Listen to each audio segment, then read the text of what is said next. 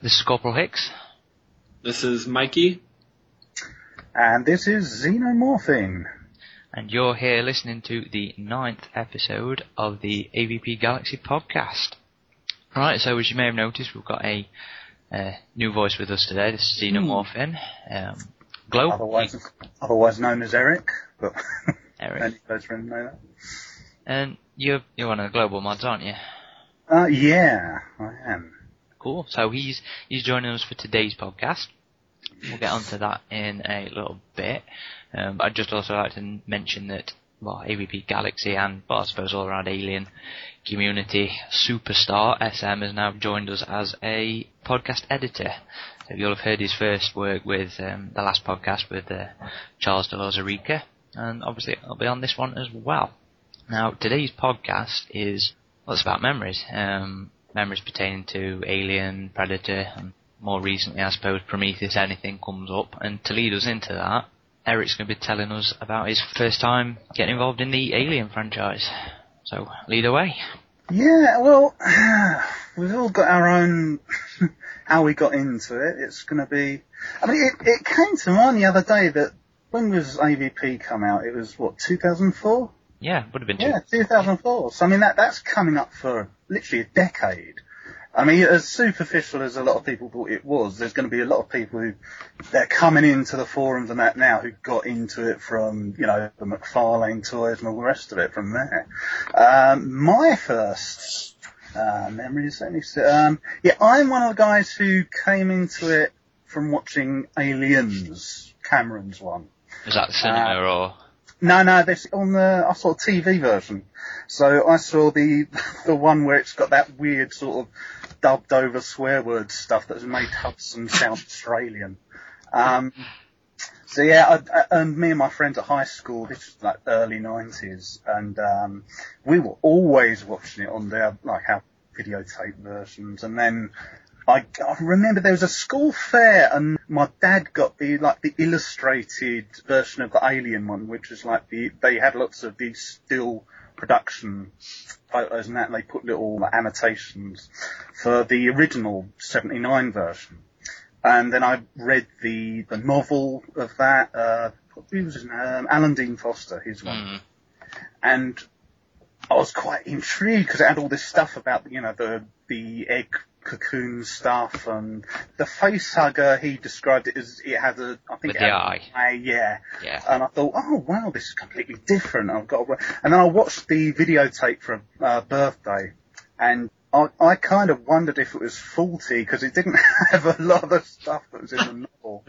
But even the cane, he, he I remember in the novel, he went in there for diamonds or something.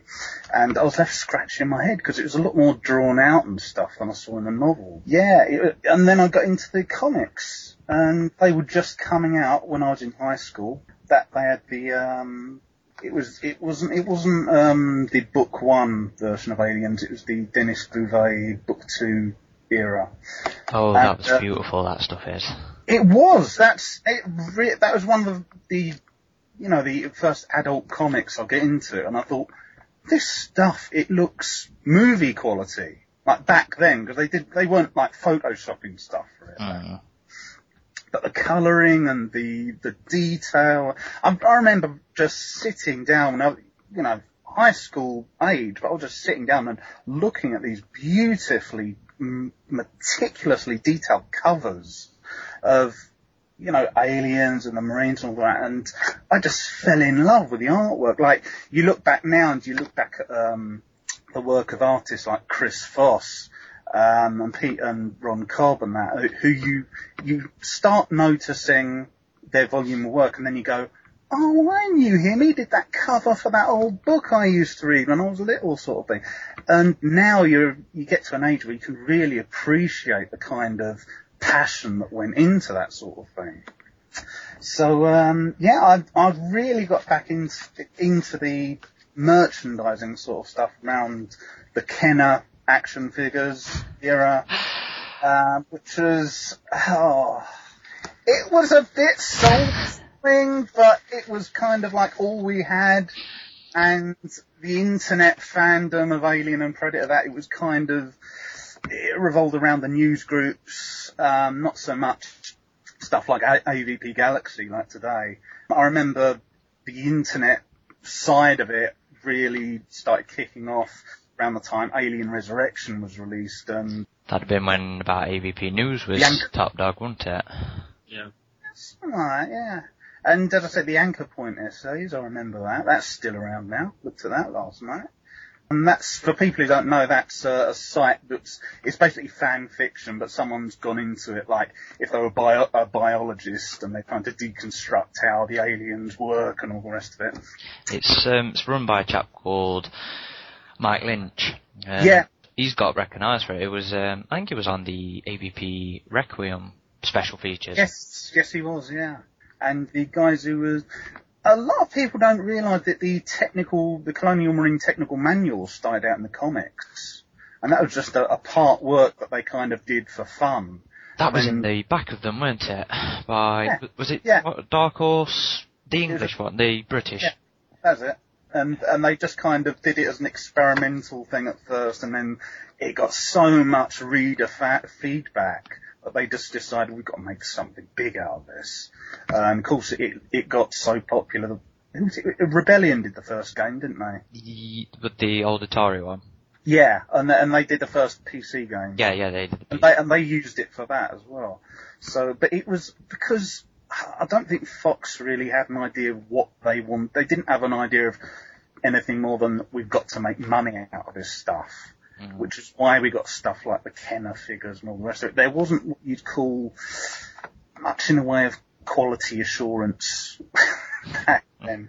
I mean, I've, I'm, I've got right next to me, because I was sorting my shelves out earlier, I've got an original um, British Telecom phone card with an alien queen on it. I mean, God knows if that's actually worth anything.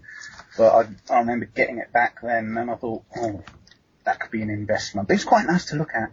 And it's just, it's literally, it's just a picture of the alien queen as a photograph. They just slapped it on the B T phone card.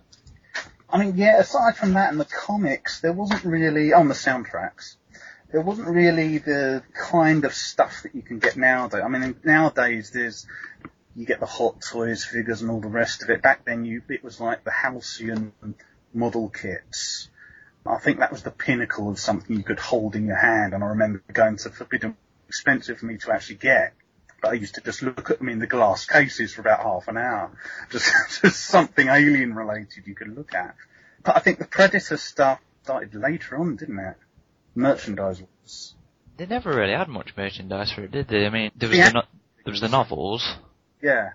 And the um, Ken- Kenner did them, didn't they, the action figures? Yeah, Kenner did a few series, I think. Yeah, the weird kind of tendril, giant octopus-sized dreadlocks on one guy. Yeah, there was, what was it, it sort of curved down below yeah. him, and it, it was whipping action or something yeah. like that. And it, it looks a bit dodgy when you see it on the adverts on YouTube.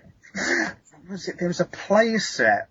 Wasn't there that they never actually released, or they only released a few of them, and it was meant to be an alien queen's egg sack type of thing that left ooze on a predator. Yeah, I remember that. I remember Everyone the adverts. Wanted it for the alien queen because the alien queen looked kind of really detailed. Those Micro Machines brought some out at that time, didn't mm-hmm. they? Um, some of the ships and stuff like that. No, as, as well as the as well as the aliens and stuff like that as well. Hmm. They, they, I think they started doing A V P stuff, but um, yeah, it's. Uh, I think they they went into no, Kenner. Who did the Terminator toys first off? I won't remember that. I wasn't really into Terminator at all. Well, it's the same molds. They kind of look very similar. I know Dark Horse got all three their comics. Mm. Uh, not too many years ago, they did an Alien versus Predator versus Terminator, which was one of the most god awful things. Had the misfortune to ever read. You say a few years ago, like it was, that must have been over a decade ago, surely. It, it was after Resurrection because Ripley eight was in it. That's still over. It, it wasn't too long. I don't know, I'm over thirty. It's got to have been um, I mean, two thousand one. Yeah, sounds about right, yeah. Older than I thought it was, isn't it? I mean, you, you've got all, like, the Alien Illustrated Story. I've got one of those, paperback edition. The old ones or the new? Yeah, the old one. But, I mean, you get the old stuff. It's being kind of reprinted and that now because a lot of people, they get into this stuff. They even get into, like, just through that H R. Giger stuff. And they just want the, the original good quality things. Mm. But us ye oldie veterans... that were, as I say, the, the old news groups and things. We all remember, or we've got copies of all this stuff, but it's like the Colonial Marine Technical Manual. That became ridiculously expensive if you had a copy on eBay or something. I think I brought mine for about forty quid, and that at the time was one of the cheapest I'd seen them going yeah. for. I'd seen them around about one hundred pounds. I've, I've seen them a lot more expensive than that, yeah. They're like the old um, Star Wars figures, they're Uh, you know, hen's teeth, but they, they've reprinted all that stuff now. Mm. My first memory of Alien-related um, stuff, I'd say, I think I said this on um, one of the forums recently, it was a weird kind of prophetic dream I had, because all I remember was I, I was in a boat in the middle of the ocean, and there was this kind of, like, decapitated head that rolled up out of the water, and I thought, oh, that's, that's weird, and stuck in my memory. And then the very next evening... I watched Aliens for the first time, and to this day it stayed with me. As soon as I, you know, the colonist that they find um, cocooned to the wall, yeah, she's asleep, and they they kind of like they grab hold of the hair and they lift up her face, and it was that head, that face, that exact face, and that's what made me, you know, double take when I saw it. So I don't know what that's about, but it's it was weird because it became one of the biggest artistic inspirations in my life after that moment. But as I say, they you couldn't really find any. There were no action figures at the time. There was no, the, the comics were just starting to come out, and I was unaware of them for ages. It was a friend that brought them into um, class one day and said, "Wow, what the hell is that on the cover?" And it was, as I say, it was the start of um, was it Dark Horse? Yeah, they they published it. Yeah, and then from there it went on to all the rest of it. But then Alien three came out, which killed off a lot of enthusiasm. I think it's the diplomatic way of putting it. Although, I mean, it's one of those things, Alien three, where it it can kind of, even if you you're not a fan of it, like I'm not, you you can appreciate it. Like a lot of the cinematography, the start and ending credit sequences especially, they're beautifully rendered. But then, I think it's like Alien Resurrection, there are good and bad things about it. But but they both kind of, because they were in that, what's it, ninety-two, ninety-three, and then Alien Resurrection was... ninety-eight, ninety-seven, ninety-seven. ninety-seven. Yeah. So there was that kind of short, what, five-year gap between them. Um, where people, they they all wanted, a lot of people say, oh, well, they wanted Colonial Marines and that. And I don't think they wanted that kind of thing. I think they just wanted to get the same emotional high you got out of watching Alien and Aliens, and to some degree Predator as well, the first Predator. But you, I'm going to piss off a lot of people because this is a podcast, but it's, I don't get a, the kind, same kind of high out of watching Alien three or Alien Resurrection, but then you got, you know, Alien versus Predator and Requiem. A lot of people are cursing under their breath probably when they hear me say that. And it's one of those weird sort of things where everybody was going, oh yeah, Alien three is the most hated film in my collection, but then they saw A V P and they went, oh, I actually think Alien three is quite good now, or they Requiem. Oh, oh my God, Alien Resurrection, it was a masterpiece. And um, you, you get in this kind of weird pattern where you think, God forbid, if they do a third one that's even more awful, people are going to go, yeah, Requiem wasn't as bad as I thought it was. There's kind of good stuff in there, which, I mean, I, I forced myself to watch Requiem the other day, and yes, you do kind of need to force yourself to watch the whole mm. thing, not just the clips. And... it is one of those things where you, you watch and you go, I didn't think much of Anderson's A V P, but with A V P at least they you could kind of see what Anderson was going for. And they got a few kind of striking visuals there, even if the thing as a whole, it's it kind of falls under its own weight, so to speak. But, I mean, a lot of these things, they're just... I don't know if Alien Resurrection had as much studio interference as um, Alien three. I don't uh, think, from the sounds of it, I don't think it really did. I think a lot of it I, I, in I, I, Weaver's hands. Yeah, I, I know... Um, I know A V, um, Anderson's A V P, it was more a victim of budget than a lot of things, because I remember in the director's commentary he was saying that we literally didn't have more money money for uh, more than one flashlight, and a lot of it to do with, you know, misdirection of the camera, and, and you'd never think that for a moment.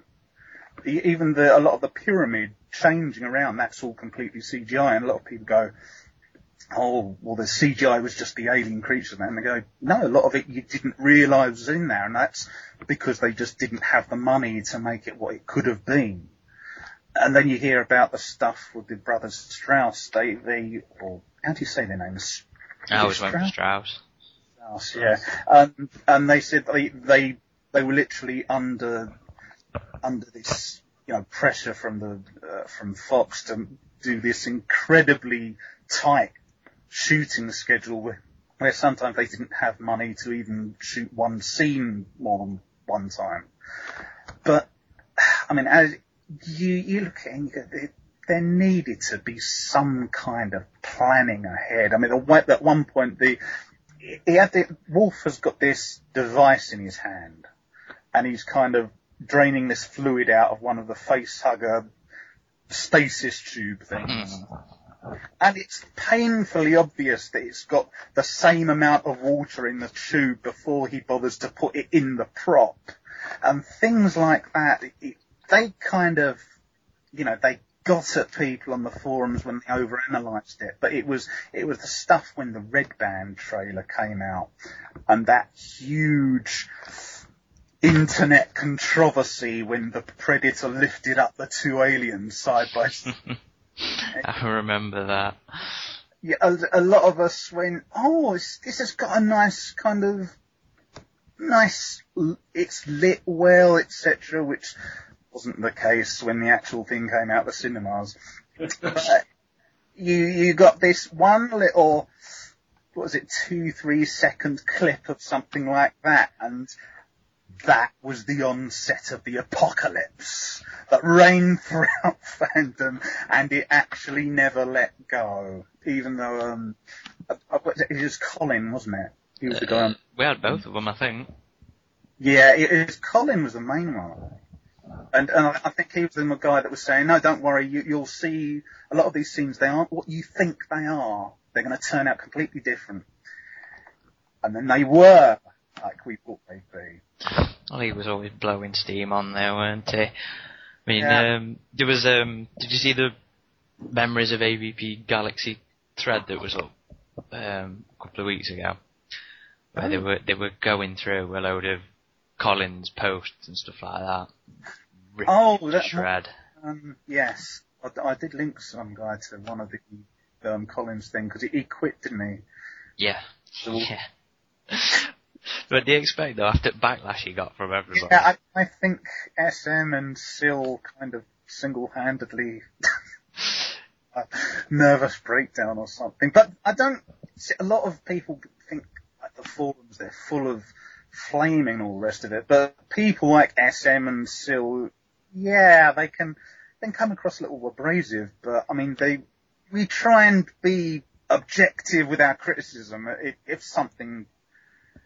is a bit shit, it's a bit shit, but it's, there are ways of saying it where they were just saying, no, look, you could have done the scene X, this way, yeah. It, um, why didn't you just do this because it wouldn't have cost any more money, um, you could have hidden this part in shadow or whatever it was at the time. And there were points where Colin just kind of, he, he just interpreted it as, um, I don't know, a personal attack or something. And he just got to the stage where he just said, right, fine, I'll, I'll um, be somewhere else in future kind of thing. But what do you expect when you're filming that kind of film and you go on one of, well, not just one of the forums, the, ooh, I think he went on several of the main forums, didn't he? Uh, yeah, he was on Alien Experience. I think he was on IMDb. Yeah. Might have been on Planet A V P, I can't remember. Yeah, the IMDb stuff. I mean, that's got a... if you if you lived through the IMDb, what would you call it? A debacle back then. Wait, which one are we on about here? There's been numerous. When, no, when Requiem was first, it got announced, and then the hype built up so massively for it. That there were, I think at one point there were there was this big rumor that there was going to be a zoo or something, and we we got a load of other rumors and that, that about different types of aliens were going to be involved, and then that's that's spurned the whole Chinese whispers thing of, oh, they're going to get the dog alien back again and all the rest of it, and. At that point, I think Colin was just kind of restricting himself to very simple, friendly answers. But it's when the red, I think around when the Red Band trailer got released, he got a lot more kind of personally attached to the whole thing. And that's when you, you kind of looked at the arguments that were going on. And it was, part of it was like when fandom eats itself. But the other half of it, you just thought, just don't. Don't let it affect you that much. It's, it's just, I mean, it's your, it's your baby, but it's, you, you're, you're getting too passionate with things as facts, and it's, you're gonna end up feeling offended by fandom itself. Whereas you get the other extreme with Prometheus, there was, what, there was nothing for ages, was there? There were just a few set photographs. Yeah, just leak stuff, really. Yeah. And people just eating themselves up with, we want more, we want more. And I, I was thinking to myself,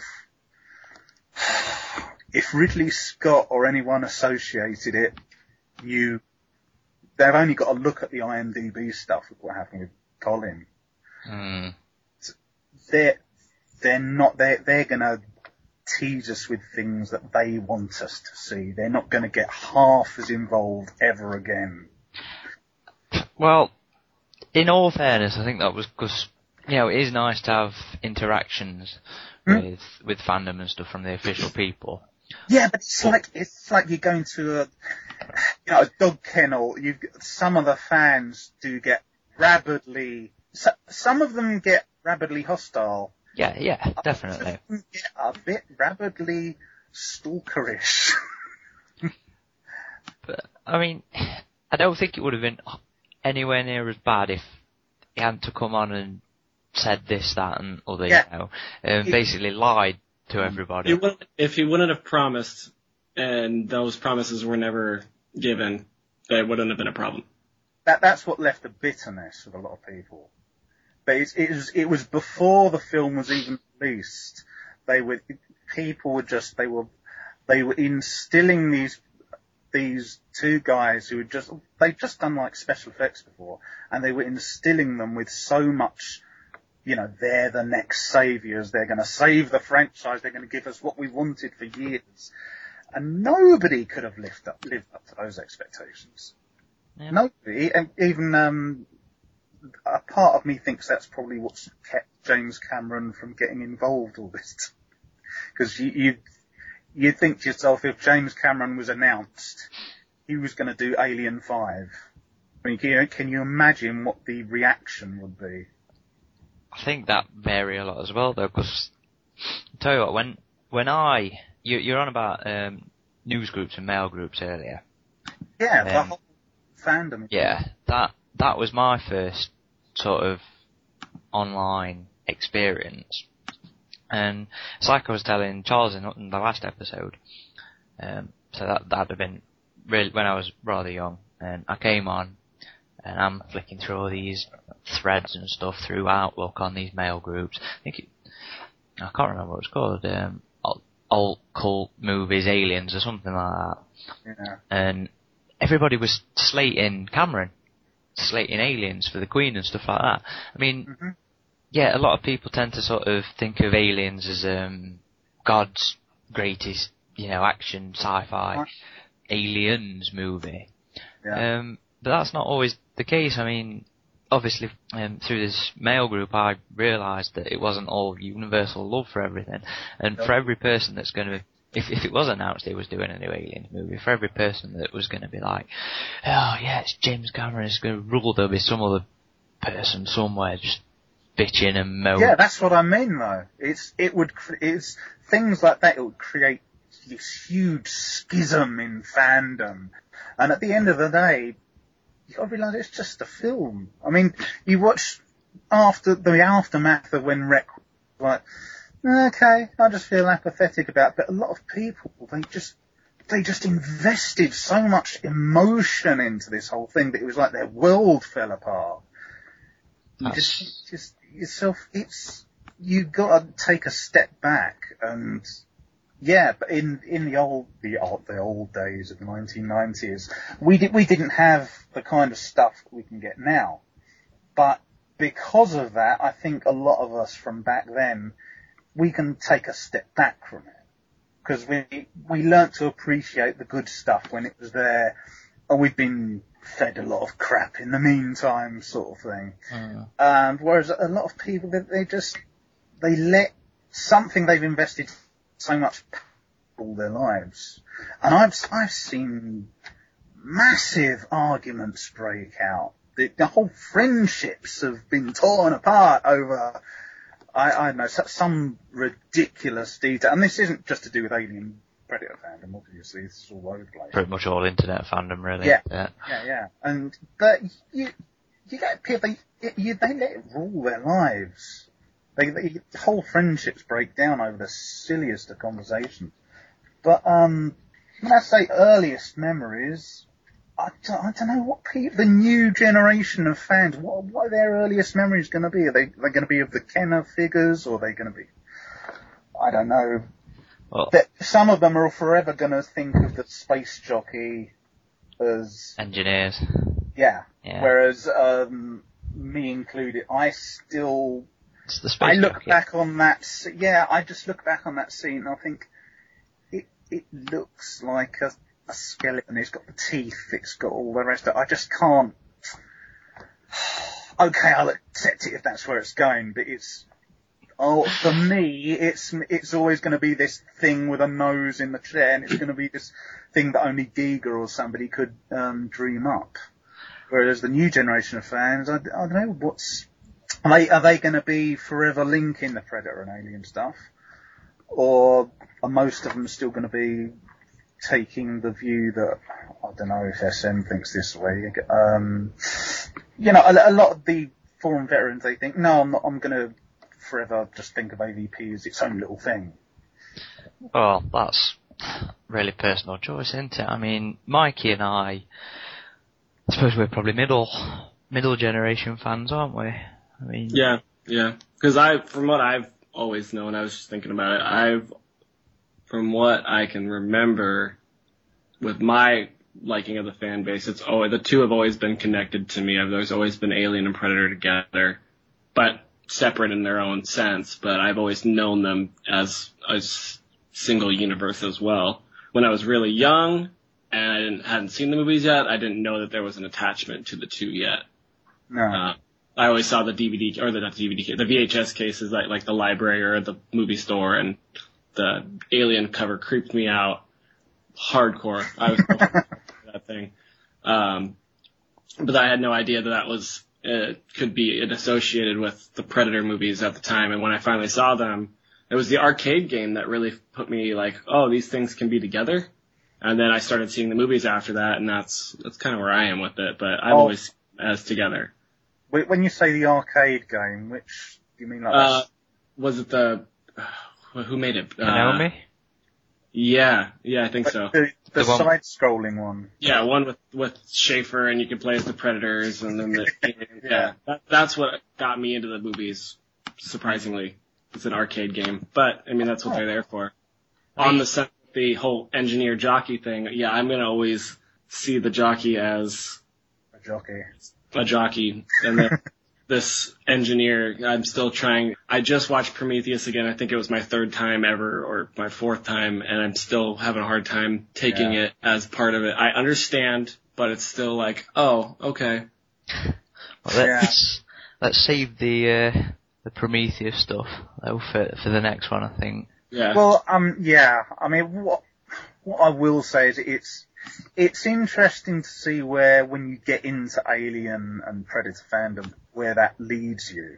Because I mean, me, me personally, the biggest thing that getting into the Alien films led me was in the direction of Giga, and then from there I got into the whole Lovecraftian, I don't know if you want to call it aesthetic or whatever, but. And then I, I think around that time, I, I think the, the Warhammer Space Marines thing came out around then. I was like, oh, Tyranids, they're Tyranids, they're kind of aliens but not kind of thing. Sit back then again, that got me into um, what else has Ridley Scott done? And then I, I remembered, oh, he was that guy who did Legend. And I thought, oh, Legend, that's that brilliant film that I remember from such and such a thing. I think back then from the nineties, I think a lot of people got into the soundtracks and the the composers. You, a lot of these days, you, when you see Alan Silvestri announced for something, people go, oh, the guy who did Predator, or mm-hmm. some people go Back to the Future, or James Horner, everyone remembers him for Aliens, or... Wrath of Khan. Yeah. I think it's split. When you, when you mention James Horner, people either go Wrath of Khan or they go Aliens, and then you go...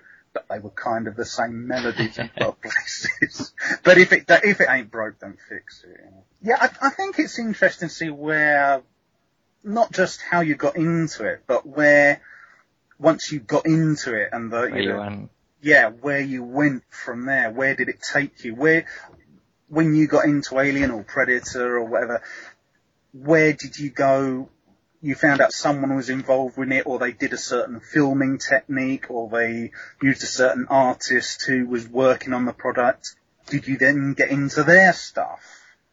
I mean, where did it lead you into a whole new, completely different fandom or set of books or whatever that you never thought you'd get into? I mean, the the Steve Perry books are in and of themselves, the graphic novels that they were based on, I think. Wasn't he a guest on A V P Galaxy? Yeah, yeah, we, we had him for a while. Um, had an, yeah. We, we, I did an interview with him but a few years ago. That'd have been back when the new D H Press stuff was coming out, because he did one of the Predator books. He did, what was it, Turnabout? Yeah. That, that was after his A V P stuff, wasn't yeah, it? Yeah, the A V P stuff was yonks ago. But then, then again, I think there was a fairly large gap in between the comics and... and the books, because I think he did the novelizations before Dark Horse had to re-edit them. Yeah. Um, so he sort of, if I if I remember it, Martin, I might be completely off base here. I think he was the one that came up with the Wilkes and Billy stuff, and that just sort of went off into um, reprints. I don't know. Oh, yeah, it I, might have been. Like I say, it might be completely off base, but yeah. I've, I've got a feeling, I've, I've, I mean, I, I could be wrong, I've, I've got a memory in my head that they just immediately reprinted the comics, I think, but you, you, you might be right, it might have been him. I, I looked at it recently, but I've, I, th- I think it worked out at the, the, the dates. It was definitely Perry first, and then the yeah. reprints, um, but it, I think it was reprinted as Earth Hive with, with all the, the new names and, you know, yeah. changes to it and everything. Who did A V P? Oh, it was um, Randy Stradley. Yeah. yeah. And he did the first A V P. The first one is genuinely... Uh, yeah, there there's some superficial fights and stuff, but for one of the earliest comics around at that time, the first A V P, it was it was structured really well, but it it kind of...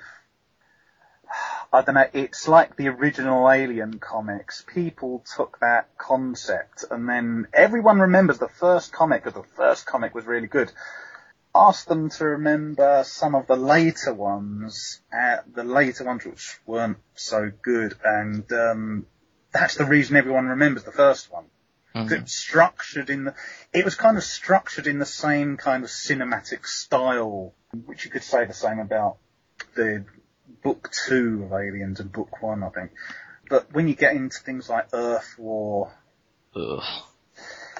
See, I, I remember, a lot of people don't remember all the, the massive reader feedback outcry in the comics when that first came out, because it was following, um, I don't know if it is pronounced Bouvet or Bouvet, that Dan, Denis Bouvet did um, book two, or um, what was it, Nightmare Asylum, but because his art style was so beautiful, and... You know, I'm, I'm not faulting the guy who did Earthworld, because I can only do stick figures myself, but it was such a radically different well, tone that most pe- they would literally outcries for him to come back and do the art. But these days you realise that he was doing his own story. He, it, they would, you know, artists get hired for a certain project. Mm-hmm. But it was the same kind of outcry that pe- came over when... You know, and Alien three came out. It was such a radically sh- different shift in tone and pace. And you had that, what was it? It was the Alien Empress, wasn't it? Uh, the, yeah, it would have been the, the Queen, Queen of Queens. Queen of Queens! It yeah. was, and it was weird because she was like meant to be this bigger, more badass version of the ultimate alien. And it was like a, um, a, a queen with a pointy head and tiny little tendrils for arms or something, which um, I've never quite worked out how that got past the editing phase when they were designing it.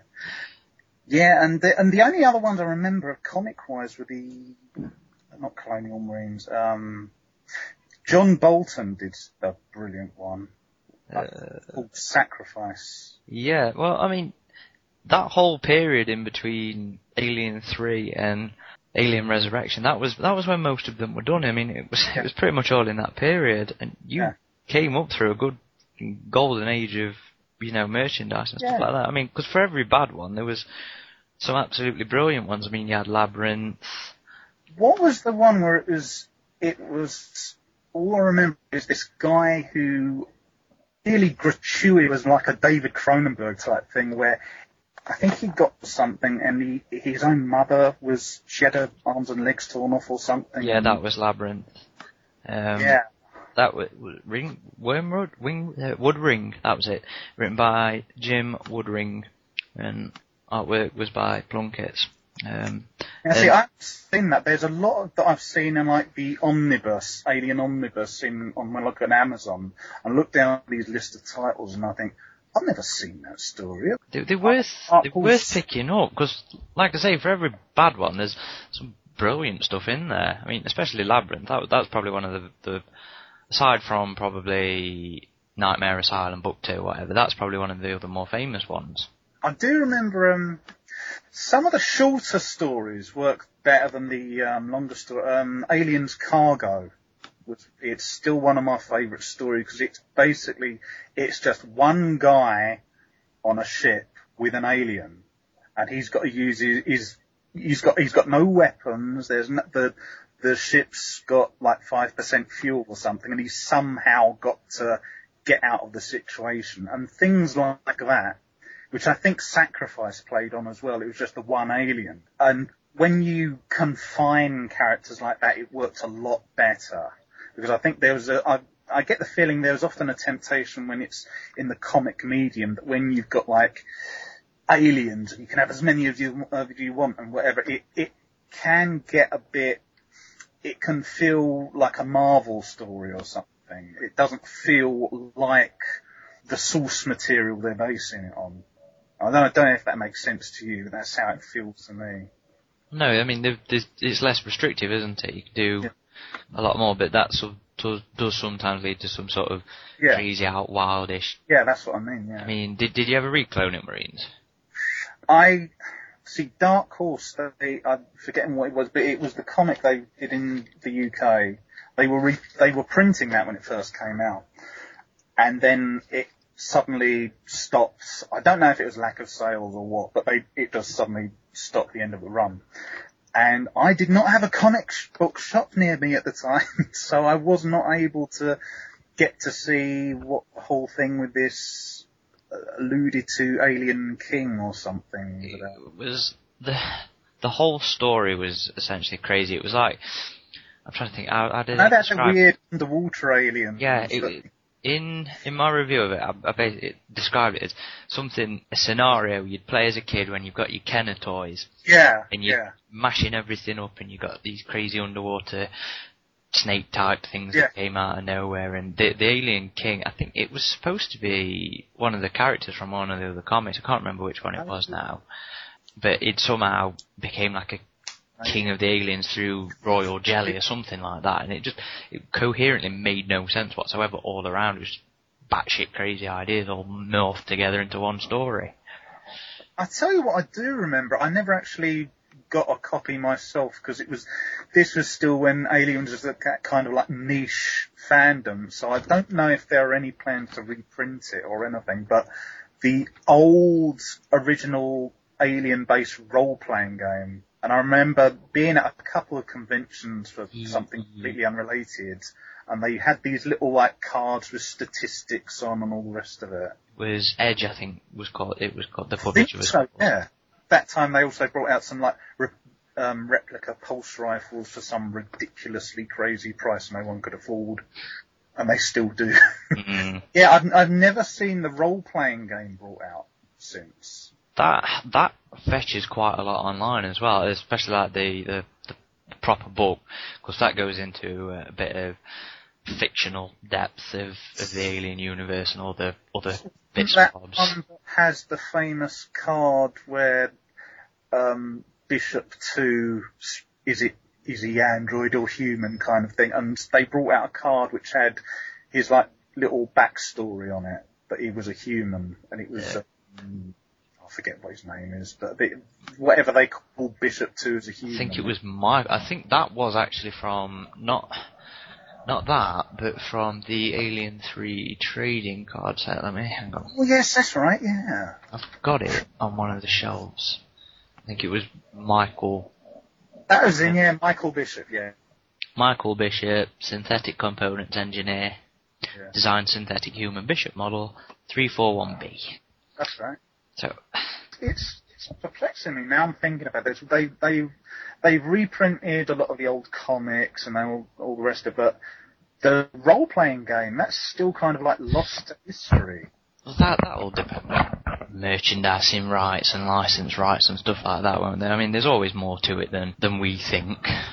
I think that was the one that also had one of the really early Predalien. Um, images on it, wasn't it? It was all photoshopped, and it had these tiny little eyes for some reason. Now you, you're going into the trade card game now.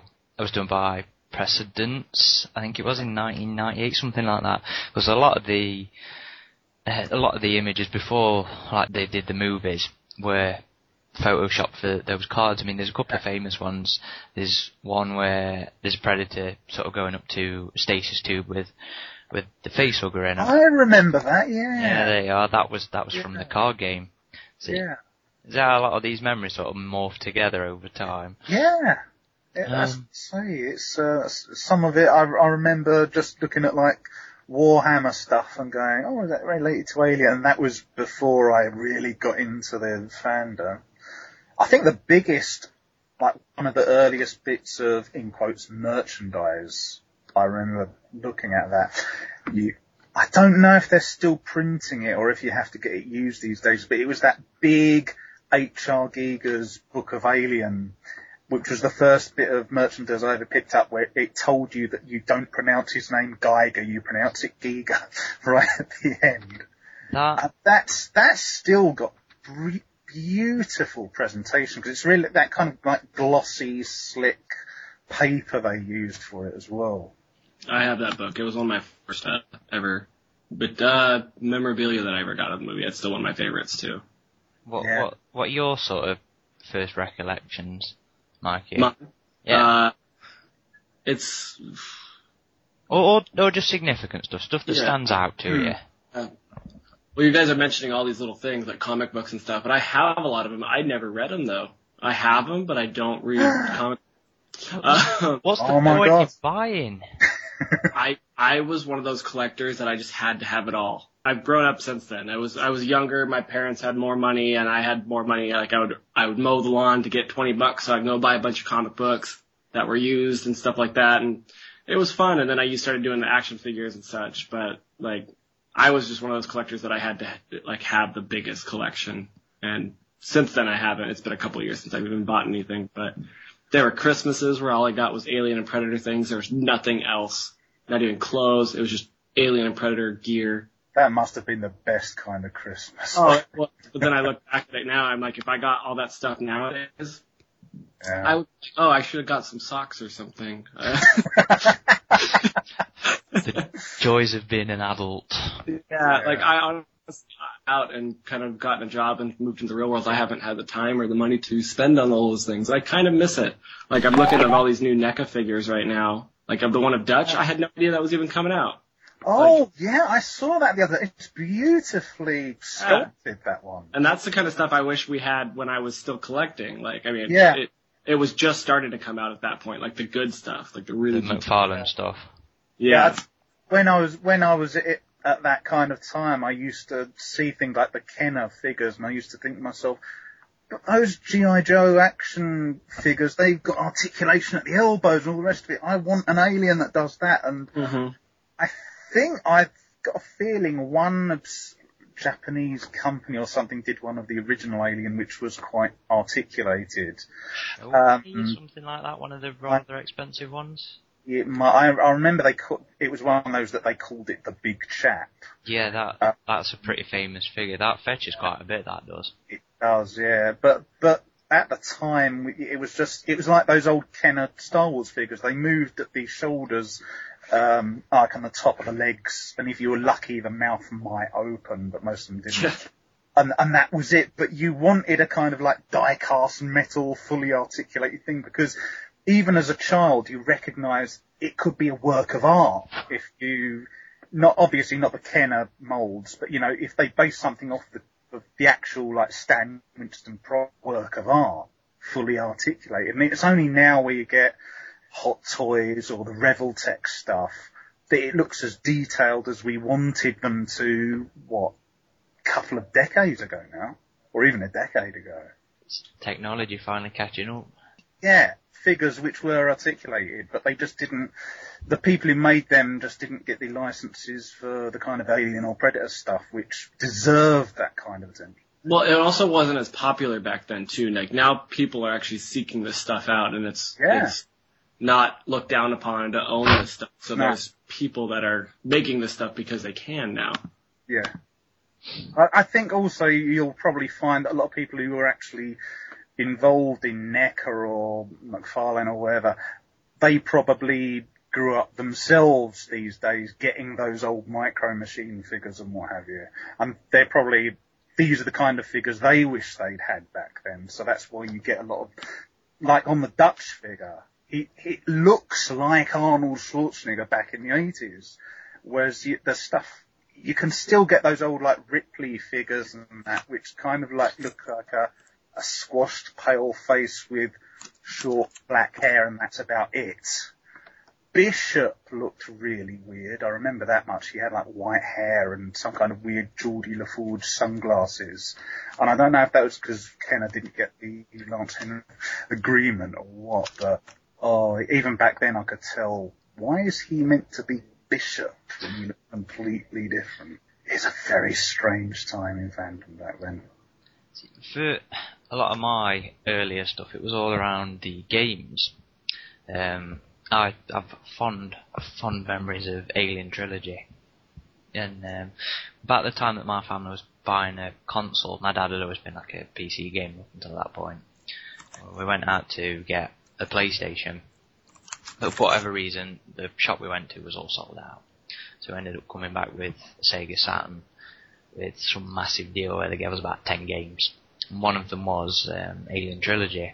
And by that point I'd already seen the movies, I'd already seen Alien, some of it, yeah um, and it, it was it was that classic picture, um, the classic cover from the side, you know, where the mouth's open and you can see the inner tongue, and it always fascinated me at that age. I'd have been six or seven, something like that. And I used to watch my dad play it all the time, but I'd always be too scared to play it myself.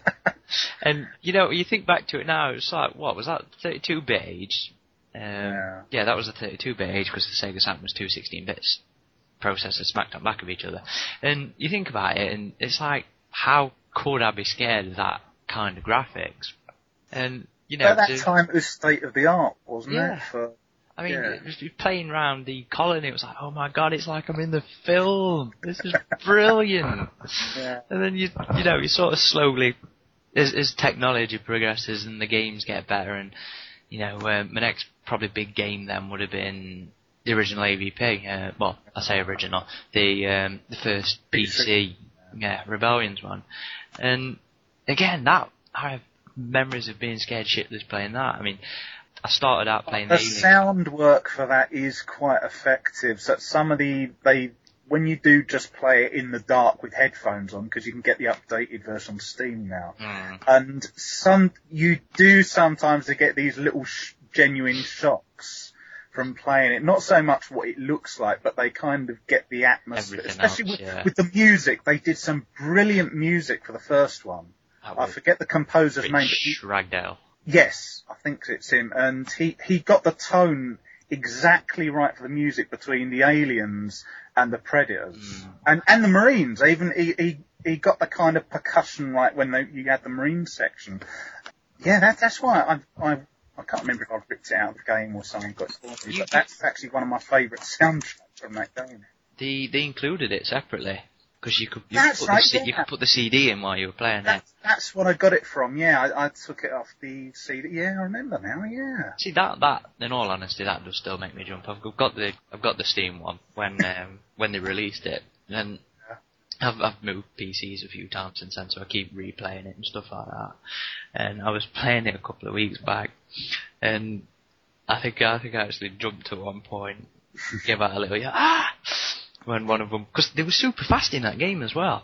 Yeah. It showed up out of nowhere. And another weird memory I have relating to that game is Happy Days. Because um, when I was playing that, that was when Happy Days was replaying on Sky One. Um, right. So I'd have, I'd have Sky One on in background, and I can remember playing the first Predator level. I'm there with it with the spear gun, nailing heads to walls, and behind me I've got something. And you had the fonts going. Yeah. So that was always a random memory for that. Wow. But I mean, it was always gaming for me, because then, then obviously it was, next it was A V P two. And I can remember my dad making me, we went to P C World, a big retailer over here for games and computers and stuff. It, my dad couldn't find the, the box on the shelf, so he made me trundle up to one of the sales assistants. Excuse me, have you got a- Alien vs Predator two? We can't find it on the shelves. You know what? This mental image. Well, what, what would I have been then? I'd have probably been about eleven then, and you know, it's and, and, and I'd seen a lot more of yeah. it by that point, because that was that was when the association Actually, came into it for me. Um, yeah. That game, and you know, I was aware these were eighteen. Um, franchises, and there's little old eleven year old me going up to Mister Adult Man working for P C World with a big boy job and everything, yeah. and saying, oh mom, I need this adult game, it's for my dad, it's not for me. Um, it was a little bit like buying pornography, but not. Well, I would not know. That's what the internet's for.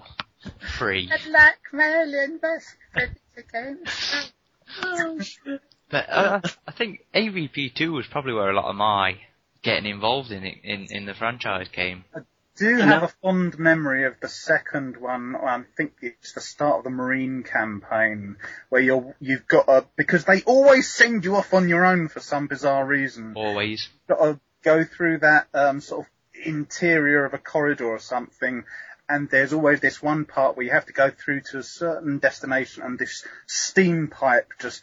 Yes. Comes down because it, it looks like an alien head, and it's st- it, it just has this kind of hiss, and it always made you jump. That thing. When when you, it's when you're chasing that the, the bleep on your motion tracker, and it's one of them little flying bug things. Yes, yeah, the little um, tape or something. In the yeah, well, insect thing. But I mean that I, oh. I, I can remember my first clan. I spent so much time cropping screenshots for A V P World, my first website. And every Christmas, I had a tradition at Christmas time. I would go from New uh, from Christmas Eve into Christmas Day playing A V P two. We played uh, together every once in a while. I remember that because I, I would always sneak out and want to open my presents, but no one was awake yet, so I just went right to the computer and started playing that. Memories. Wow. See, I've got an even earlier memory because I never actually, to this day, I've never actually owned like a game console. I've always what? Been, I know, I know, but I've always been on P C. But my friend did have a console, and he. Was he got the? I think it was no, it couldn't have been Nintendo. It must have been the Sega one because he had the Sonic the Hedgehog or something. Mm. And you had he had one of the early side side scrolling Alien three games. Yes, but it was when it was obviously based on a version of Alien three before they got rid of all the weapons because it was Ripley going through this spaceship or whatever, and she had pulse rifles and flamethrowers and all the rest of it. It was quite, it was honestly quite enjoyable as a little playing experience back then.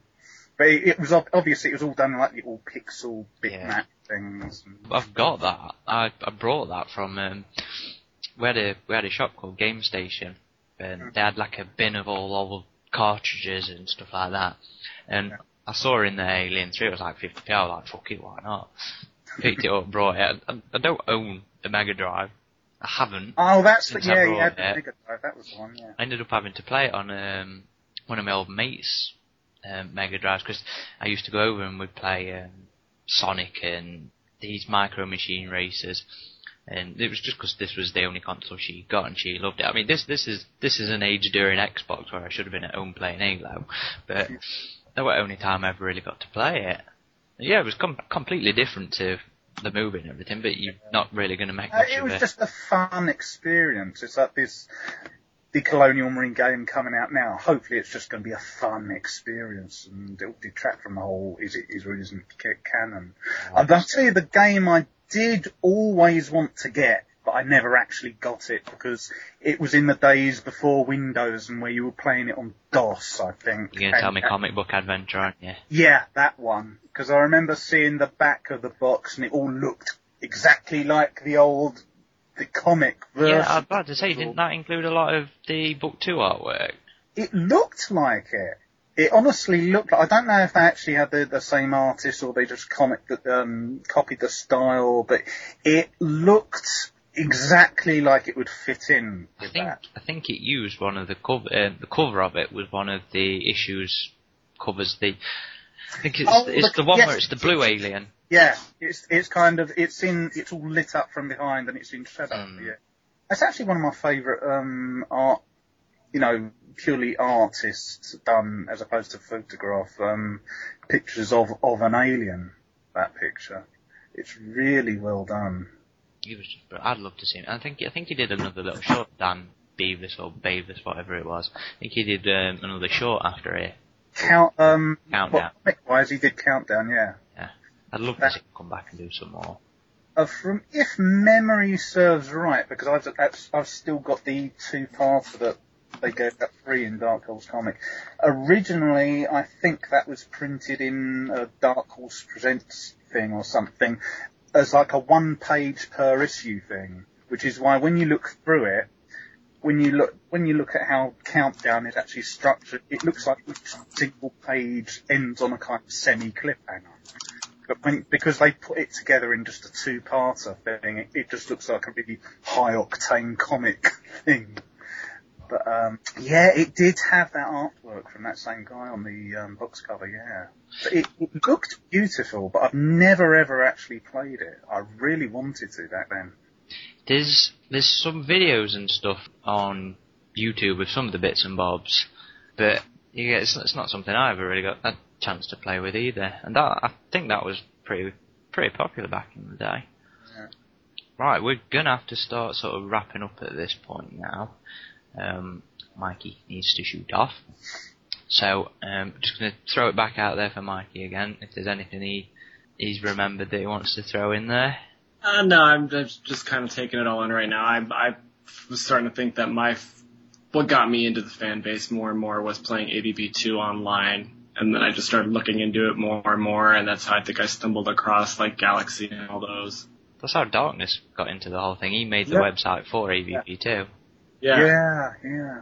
And that's uh, it's just that game really. Like I was into the franchise, but I didn't know there was such a following to it.